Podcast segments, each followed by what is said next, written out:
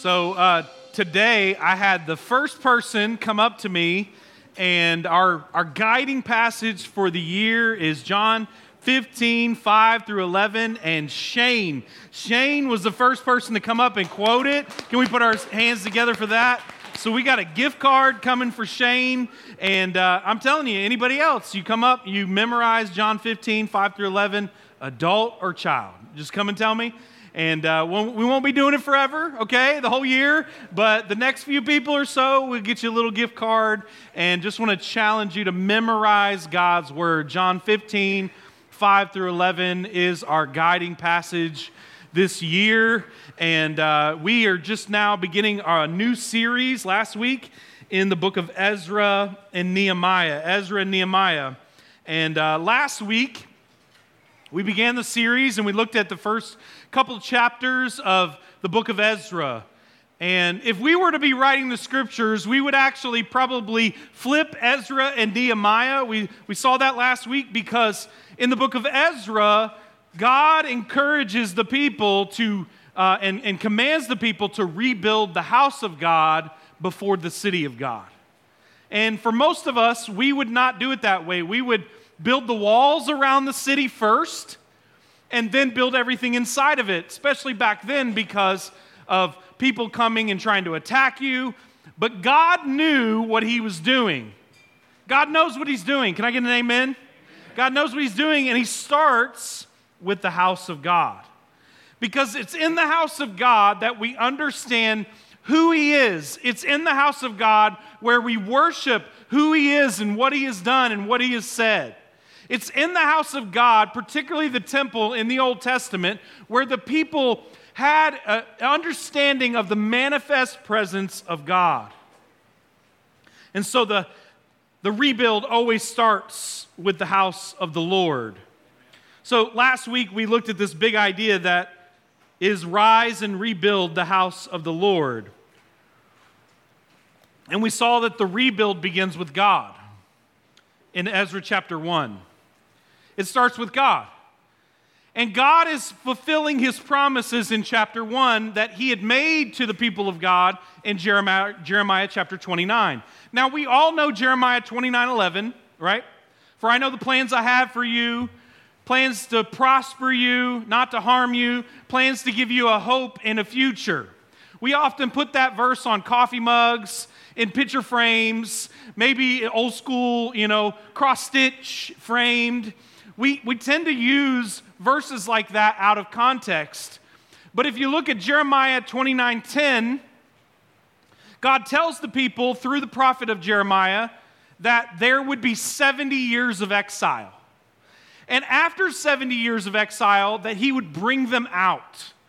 That he would fulfill his plans, not to harm them, but to prosper them. Plans to give them a hope in a future. But this 70 years of exile was as a result of their disobedience to God. And in spite of their disobedience, the hope that we see in Ezra chapter 1 is that God keeps his promises. After 70 years, God brings the people out of exile and he brings them back into their land. And he does it through this guy named Cyrus. Cyrus is the, the leader, the king of Babylon. He's a wicked man, but God impresses upon Cyrus to send the people out to rebuild, to reestablish the house of the Lord. He actually pays for it. He takes resources out of his own coffers and he sends the people away to go rebuild the house of God. And so we saw last week that the rebuild begins with God. That's true in our lives. We want to see our lives rebuilt and founded upon God. It starts with Him, it doesn't start with you and me. It starts with God and what He has done. It starts with Jesus and His perfect life, and His sacrifice, and His death, and His resurrection. It's what we celebrate later on in our service through communion.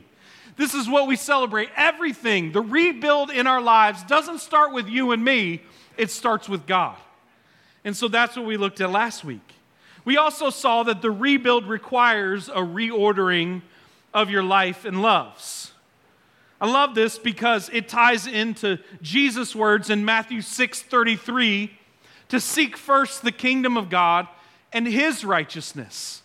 And it says, All these things will be added unto you.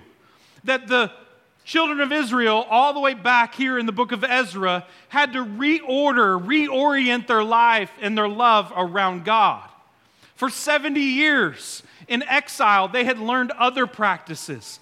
They had learned other ways. They had been assimilated into another culture. It's the same thing that we face today in our world. We're being assimilated into a culture that has nothing to do with God, that has nothing about God in its core, in its soul, in the core of its being. And yet, God starts and He initiates and He calls them to reorder their life and love around Him. This is so important because in my small group this week, it was cool the insights that came out. When we choose to seek first the kingdom of God, this was an insight that was shared in our group. It says that in the New Testament, God calls us the temple, right? So in Ezra, they're rebuilding the temple of God, but in the New Testament, believers are the temple of God. We host, we have Him, the Holy Spirit inside of us. And so that requires a reordering of our life and our loves around Him. So, as we step into this year, 2023, we're facing a moment where we need God to show up in a big way. Every single one of us. Collectively, as a church, we're facing needing God to show up in a big way. We need Him to show up to provide the finances for us to buy this building. Can we get an amen to that? We need to show Him to show up. We got to raise a, a huge ton of money. We're going to do that. We're going to be talking more about that next Sunday night at our members meeting, and then the Sunday after that, or the a couple weeks after that, we'll share it with everyone. But we want to see God move in a big way. It's impossible without Him. And so we need to trust Him, believe in Him, realize it's all about Him, it's for Him as we rebuild the house of God. Maybe you need God to show up in a big way just in your life. Anybody? Can I get a hand raised for that? You need God to show up in a big way this year in your life. It starts with God in your life, not you. Everything in this world is encouraging you to build your life on your plans, your foundation. And the book of Ezra helps us to see that it's built upon God. Today, we look at Ezra chapter 3. If you'll turn to Ezra chapter 3, if you don't have a Bible with you, I want to encourage you to get one. If you don't have one, we'll get one for you. We'll encourage you um, by giving you one, and, uh, or you can pull it up on your phone. That'd be great too. You can download a free app.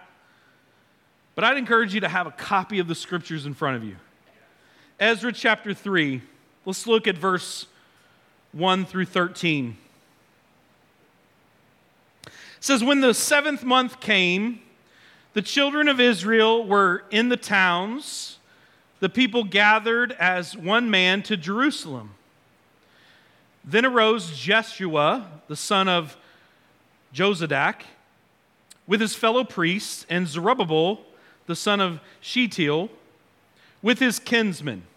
And they built the altar of the God of Israel the, uh, to offer burnt offerings on it, as it is written in the law of Moses, the man of God. They set the altar in its place for fear was on them because of the peoples of the lands. And they offered burnt offerings on it to the Lord, burnt offerings morning and evening. And they kept the feast of the booths as it is written, and offered the daily burnt offerings by number according to the rule as each day required. And after that, the regular burnt offerings, the offerings at the new moon, and at all the appointed feasts of the Lord. And the offerings of everyone who made a freewill offering to the Lord. From the first day of the seventh month, they began to offer burnt offerings to the Lord. But the foundation of the temple of the Lord was not yet laid. So they gave money to the masons and the carpenters and food and drink and oil to all the Sidonians and the Tyrians, to bring cedar trees from Lebanon to the sea, to Joppa, according to the grant that they had from Cyrus, the king of Persia. So I just want to point something out this morning from what we just read that it's like commonplace for people to give sacrificially of their time, money, resources, and talents, and for people to provide food for them.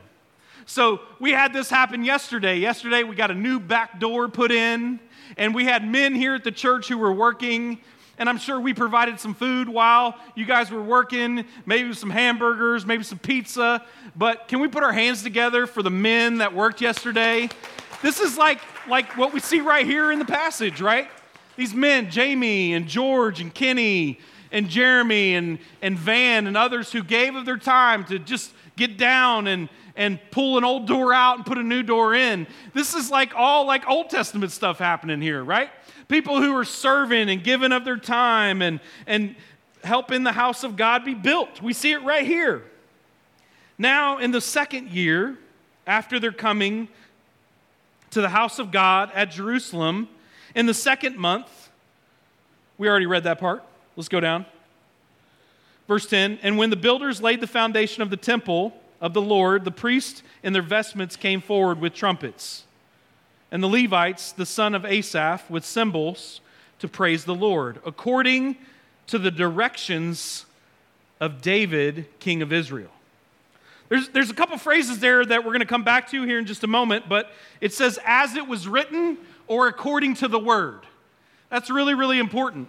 We see this, that the word of God is important, that they're following the word of the Lord the end of that verse, and they sang responsively, praising and giving thanks to the Lord. For he is good, for his steadfast love endures forever towards Israel. And all the people shouted with a great shout when they praised the Lord because the foundation of the house of the Lord was laid. But many of the priests and Levites, and heads of fathers' houses, old men who had seen the first house, wept with a loud voice when they saw the foundation of this house being laid. Though many shouted aloud for joy, so that the people could not distinguish the sound of the joyful shout from the sound of the people's weeping. For the people shouted with a great shout, and the sound was heard from a far way. Let's take a moment and ask God to help us understand these words. Holy Spirit, we thank you for the word that you inspired. We thank you for your word, God, that helps us to see who you are, what you've done, and what you've said. God, I pray that you would help us to see what the rebuild requires and how it's all been provided. Whether that's personal rebuild in our lives, corporate rebuild in the life of your church, whether that's provision externally or provision internally for something that we're struggling with, God, I pray that your Spirit would speak to us today. Give us eyes to see and ears to hear. And it's in your name we pray. And everybody said, so, our big idea today is this the rebuild requires more, and it's all been provided. The rebuild requires more, and it's all been provided. In the first three verses, we see our first point this morning, which is this that the rebuild requires an altar of our God. So, before the people can truly worship God, there needs to be an altar built. And the question is, why does there need to be an altar? Because, like, you're like, we don't have an altar here, and praise the Lord, we don't have animal sacrifices. That would be weird, right? That would be in the category probably for us as cult, right? Probably a good thing. If, if we came in here and there was animal sacrifice, we probably get shut down by the city. And so you're like, why is an altar important? It's hard for us to cross the gap. Whenever you're studying the scriptures, sometimes the gap between their time and our time is pretty narrow. There are aspects in studying the Bible where you're like, that's not very far. The, the principles or the practices or the, the theological truths don't feel like they have very far to go for me to understand. And then there are texts like this where the gap between where they are and we are is really, really wide. And so we got to understand what's being communicated here. The key word to understanding what the altar was all about was repentance. Was repentance. The second key word is the word atonement. So, for the people of God in the Old Testament, the way that repentance and atonement took place was through the sacrificial system. So, all before they got into exile, God had set up a way for the people of God to have their sins dealt with. The way that their sins were dealt with was through animal sacrifice. This was God's way of, of being appeased for their sin. And we know that the ultimate appeasement happens in the person and work of Jesus. We'll talk about that in just a moment. But for the people of God in the Old Testament, it was through animal sacrifices. The altar was a place of sacrifice, and it was the only place that was authorized for this to take place. And the only place that it was authorized was in the temple. So they had to have sacrifices to appease God to cover their sins. So God starts with the altar. When the temple is being rebuilt and they're encouraged to go back to their land, the first place he starts with is the altar. Why? Well, because we go all the way back to Jeremiah chapter 29, and how long have they been in exile? 70 years. So, for 70 years, their sins have not been covered. For 70 years, their sins have not been appeased for. For 70 years, they have been under the weight of their disobedience towards God. Can you feel the weight of that? For 70 years, they are under the punishment of God because of their sins. And yet God brings them out of the land. And this is how we know how loving God is. The first thing that He asks them to rebuild is the altar. Why? Because it is God's means of being appeased for their sins. It's so that their relationship is no longer impeded between them and God. And so God wants, He desires, He wants to have a close, abiding relationship with us. So the very first thing He tells them to build is the altar. Because it's their way of repentance, it's their way of drawing near to God. You see, there was a need to deal with their sin. So every morning that we saw in the text, and every evening, sacrifices were made so that they could repent to God for the things that they've done wrong, for the things that had separated them between them and God. It was their way of showing God that their heart was turning away from their sin and turning back to God. And so, morning and evening, the text says, they offered sacrifices. You see, sin always separates, and it always must be dealt with. God knows this, so he provides a way in Ezra for them to deal with their sin through the sacrifices. You see, God isn't going to just pass over this. God isn't going to just, you know, be like, oh, no big deal. I give you a pass on the last 70 years. He says, no, this has to be dealt with. And that's why it's so good for us as New Testament believers that Jesus has died and dealt with our sin once and for all. Can I get an amen this morning? He has died for our sin and He has covered all of our sin. The Bible tells us He cleanses us from all unrighteousness. In other words, the sacrifice of God was dealt with on the cross so that all of your sin would be forgiven. But even in the Old Testament, God knew that their sins needed to be forgiven. So he dealt with them by having them provide these sacrifices.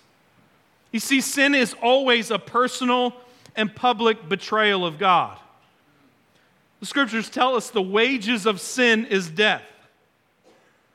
The wages of sin is death. We see this in the Old Testament. So the result of their sin is animals died. They were they were killed, they were slaughtered, they were burnt for the purpose of appeasing God. As the smoke came off the altar and arose to the heavens, it appeased God. Just like in the New Testament, when Jesus died on the cross, he appeased all of our sins, past, present, and future. The blood of Jesus, the Bible tells us, cleanses us from all unrighteousness. The wages of sin is death, but the gift of God's grace in the Old Testament through the sacrificial system dealt with their sin. In the New Testament, the gift of Jesus deals with all of our sin. All of it. John Stott says this the essence of sin is man substituting himself for God, while the essence of salvation is God substituting himself for us. This is the good news of the gospel. You see, God can't turn a blind eye to sin because he's just. But sin is dealt with through the sacrifices that are made. So he starts here in the book of Ezra with the rebuild by establishing the altar because sin always has to be dealt with. Do you see how loving God is?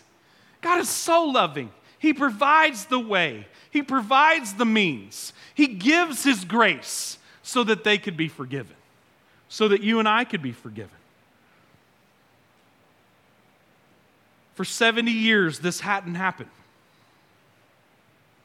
We're going to see at the end of the text that the old priests and Levites, when they see the altar of God built and the foundation of the temple laid, they weep. Because the significance of their sin, the significance of their exile, is seen in the visible representation of God's altar and temple being rebuilt. Maybe you're here today and God, by the power of His Holy Spirit, is beginning to show you your sin.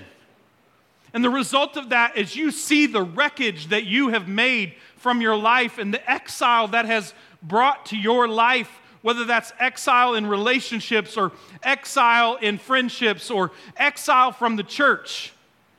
God's brought you here today to show you that so that you wouldn't just simply weep tears of sorrow, but that you would see God's provision for your life in the person and work of Jesus. That brings us to the second key word that's repentance, but now we have atonement. Atonement. That's what was taking place on the altar. Their sins needed to be atoned for. What does that word mean, atonement? It's a death for my debt. So the death of an animal took place for the debt that they had in their sin. Jesus died in our place on the cross for our sins because you and I have a debt. We have a debt that we cannot pay. It's called our sin, it's called our failures, it's our choices to worship things other than God. And so the result of this is we have a debt that we could not pay. An atonement is a death that pays our debt. You see, sin must be dealt with, so a sacrifice must be made. This is what we see in 2 Corinthians 5:21. It says this, "For our sake he made him to be sin who knew no sin, that we might become the righteousness of God." What is this? This is telling us about the payment that Jesus has made on our behalf. He made him, him sin. Who's he? It's the Father made him sin. Who's he? Jesus. Jesus was made to be your and my sin. He didn't know anything about sin, he was perfect. What was the purpose of that? That we might become the righteousness of God. You see, we see that Jesus is the perfect sacrifice. This is what John the Baptist was talking about when he said, Behold the Lamb of God who takes away the sins of the world. Why would John say it that way? Because people in the Old Testament, before Jesus came, would take lambs without spot. They would take bulls and rams without spot that were perfect and they would sacrifice them on this altar. So when Jesus shows up, John says, Hey, look over there. That's the Lamb of God, the perfect Lamb of God, who is without blemish and without spot. And he is the one who takes away the sins of the world. So we look to Jesus. We trust in Jesus because the rebuild requires an altar of our God. We see these in the first three verses that they needed an altar to deal with our sin. And we need a Savior who deals ultimately with our sin. Number two, the rebuild requires obedience to God's word. I, w- I want to point this detail out to you that we started with that we encourage you to underline this phrase. Verse number two, it says, As it is written in the law of Moses, the man of God. So he's talking about the altar and the burnt offerings, and it says, As it is written. If you go down to verse four, you see it again, as it is written. You go down to the end of the chapter, it talks about David um, giving these directions that were given to him by God. In other words, as it was written. So, what God is after is repentant hearts, and we have to be resolved to get back to God's word. So, for the people of God to build the altar the way that it should be built, they had to follow God's plans. They had to follow God's word. It's not any different for you and me. For us to know what it looks like to rebuild our lives upon the plans of God, we have to go to the Word of God.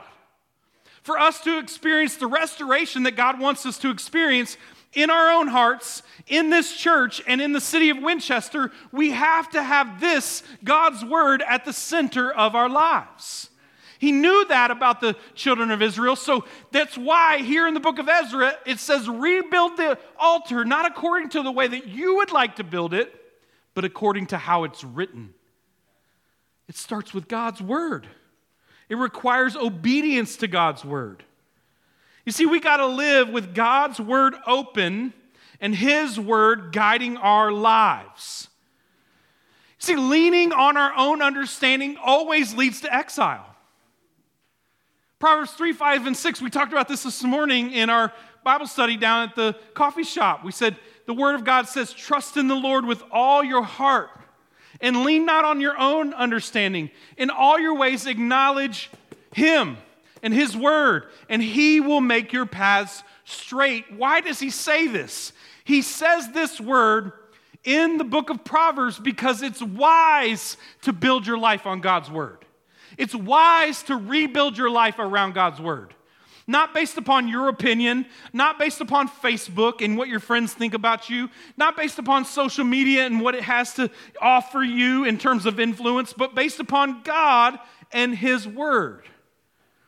We can't be led by what the culture says, we must be led by the Word of God.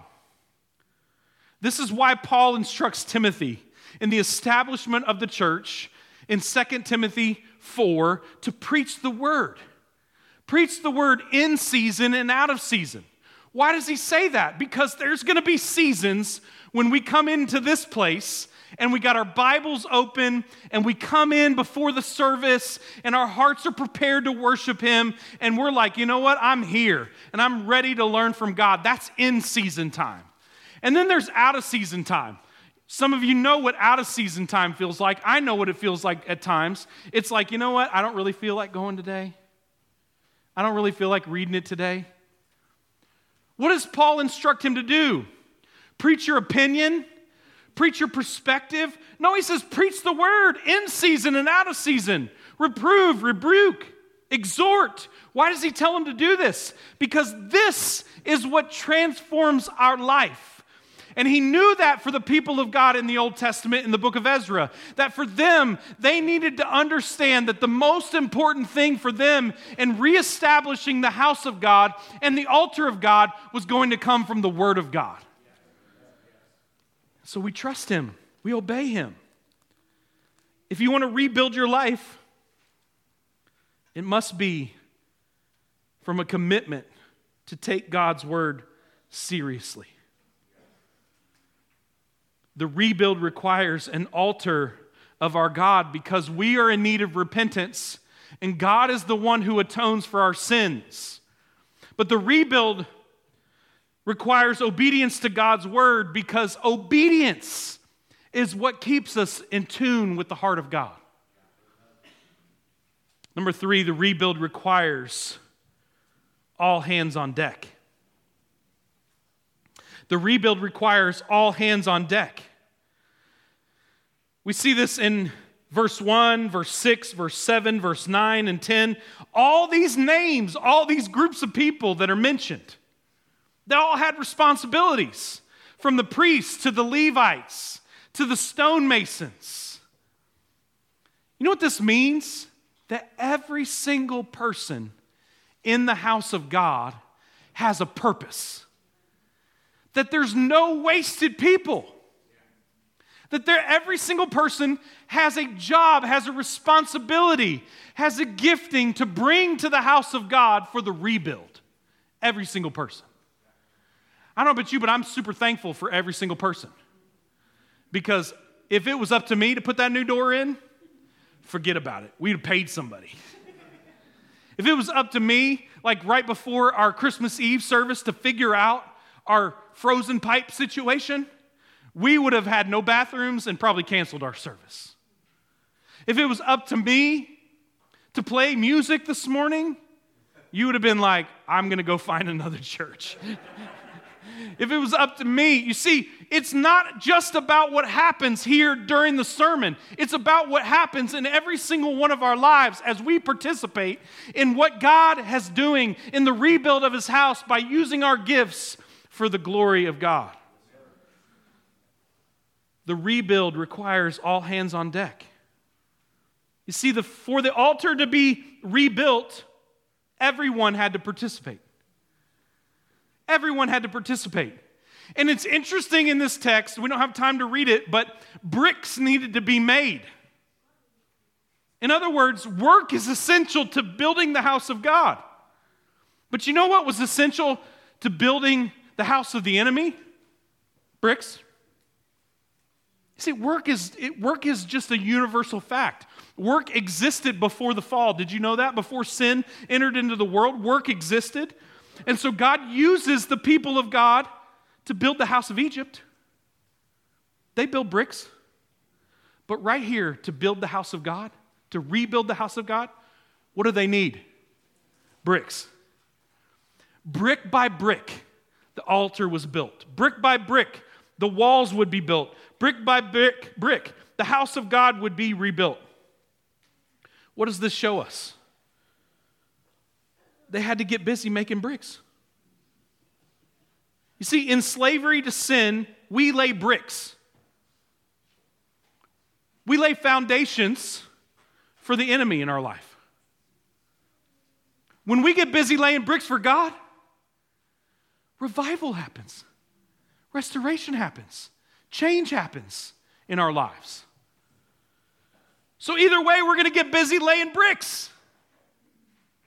Brick by brick, we must all participate there is no one who comes out of exile who doesn't have a responsibility. They all have a responsibility to participate. There is no spectator here in this passage. They all have responsibilities, they all have roles, they all have jobs. What does this mean for us? Mosaic, the rebuild, requires all hands on deck. All hands on deck. This isn't a spectator sport or a cruise ship. I love be some cruises. I do. It's one of my favorite things. Especially carnival. I go on a carnival cruise and I feel like I'm fit. It's like the Walmart of cruises, right? I feel fit. I'm not fit, but I feel fit because everybody else on the boat isn't fit, right? I love it. But on a cruise ship, everyone who works on that boat is there to serve you including making towel animals on your bed. But in the house of God, every single person has a purpose to serve each other and for the building up of the body of Christ. Every single one of us has a responsibility. And so we all have to take the opportunity to lay some bricks. You say, well, what are those opportunities? Well, today, immediately after the service, we're going to have a meeting about our trip to Iceland. If you're interested, I'm going to be like right over here. I'm just going to pull up a few chairs right over here. Kenny, if you could help me with that after the service, that'd be awesome. Just one chair and maybe three or four chairs, five chairs right there. That'd be great. I didn't even ask you. I just asked you right now. Thank you. Thanks for serving. Thanks for helping with the rebuild. We'll make sure Van puts all the chairs back, okay? but that's an opportunity for you to help build the house of God as we go on this go time trip to Iceland to help the church there called Loftstoven. You can go out in the lobby today and scan the QR code and go to the many opportunities we have for Go Time, including this whole next month, the month of March, we're going to be hosting the Youth Art Gallery. It's an opportunity to help lay the bricks of relationships and to volunteer just a couple hours in the evening each night this coming month, in the month of March giving us an opportunity to participate in the rebuild. Not just of this house, but by being here, you have an opportunity to build relationships, and it might mean the rebuild of someone's life who's not even here. This is significant. There are some other opportunities that you can participate in laying bricks. We'll be talking about this later, but giving sacrificially towards our building fund. There are some people in this passage who, who offer finances. There are some people in this passage who offer their time, talent, and treasure to build bricks. There are some people who help establish systems. We need people who will help lay bricks. There are opportunities every week here to lay some bricks by volunteering in Mosaic Kids. See Dara and John. These are opportunities for you to sign up and serve and use your gifts. You say, I don't have kids. That's okay. Can you pass a background check? We need some help laying bricks. How about production? We need people in the booth back there who will make the slides go and make sure my mic comes on when it should. Can we put our hands together for the team that does that every week? But we need some bricklayers. We need some people who will roll up their sleeves and use their gifts. How about this? We could use some greeters. Now, if you don't like to smile, we might need you laying bricks somewhere else. Okay? But we need people who are smiling and welcoming, right, Jeremy? Amen. And we need some background checks there too, okay? How about pre service prayer? This doesn't even exist right now. This doesn't even exist. I was really, as I was writing my notes, thinking about this, as I was thinking about what God's doing in the universities around our country right now and producing revival, and it's all happened as a result of prayer. People coming together and praying Maybe that's what God wants you to do to help lay bricks. You'll say, Hey, I'll get here 30 minutes before the service and I'll pray 30 minutes that God, His Spirit would fall and God would convict people. And, and that's really great for the people who are quiet and even the people who have a passion for prayer to lay bricks. Absolutely. Right upstairs. We'll make a space. How about this? Music. How about music? More musicians. I told, told Aaron this week that we were praying for uh, another drummer, another guitar player, and since telling him that, another worship leader. Because as God grows this house and maybe we have to add another service, we're going to need more worship leaders. Brick by brick. Small groups. As the church grows, we need more small group leaders who will welcome people and teach people and disciple people. The question is where do you start? You see, service is about building us up in the house of God. And it's ultimately so that we can worship. And worship is often practical, brick by brick. Signing up, showing up, using your gift say, How do I know if I'm it? Try something. We probably won't have you just try playing drums. But you know what you can try? You can try serving in kids. You can try greeting. You can try praying before the service. You can try volunteering for the art gallery. There's all kinds of things that you can try. But all of us have an opportunity to get into this responsibility that we see here, and that is the building of the house of God. The rebuild requires all hands on deck. You see, the church is not a consumeristic product or a spectator sport. It is a commitment that calls for investment from all hands on deck. Lastly, the rebuild is marked by tears and joy. The rebuild is marked by tears and joy. I want to reread verse 10 through 13.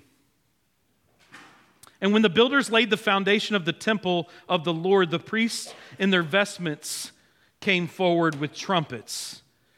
This is a scene. We can't even grasp the scene. This is like bigger than Aaron coming behind me and Annalise coming to the keyboard. Okay? This is like noise. The sons of Asaph with the cymbals to praise the Lord according to the directions of David, king of Israel. And they sang responsively, praising and giving thanks to the Lord for he is good, for his steadfast love endures forever towards Israel. And all the people shouted with a great shout when they praised the Lord, because the foundation of the house of the Lord was laid. Man, I cannot wait for that moment when we get this building and we just shout right? Can I get an amen to that? I can't wait for that moment when we get the mortgage. I know that sounds terrible, right? Or we get the building paid off and we're like, man, we're going to shout because the house of the Lord is being established here. But listen to what it says it's not because the building was built, it's because God is good and his steadfast love endures forever. It's not because the house was amazing the whole city is still in tatters. It's because God is good. And the result of seeing that God was good is that old men wept. And people shouted and worshiped. And it was so indistinguishable.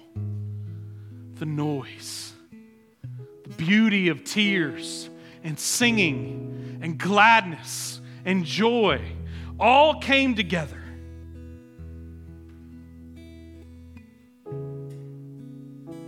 You see, the early starts of the rebuild were centered on repentance and a desire for God's word and a using of their gifts, but it was all for one person God.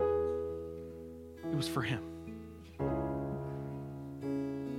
And many shouted with joy. So, no matter what sorrow or sadness or struggle, they understood that their hope was in God. And that's what we do today. Some of you are going to come to this table in just a moment, and you're going to grab the cup, and you're going to grab gluten free or regular. Some of you are going to have tears because you know your sin is ever before you. And this is an opportunity to weep and to ask God to forgive you and to understand that atonement has been made.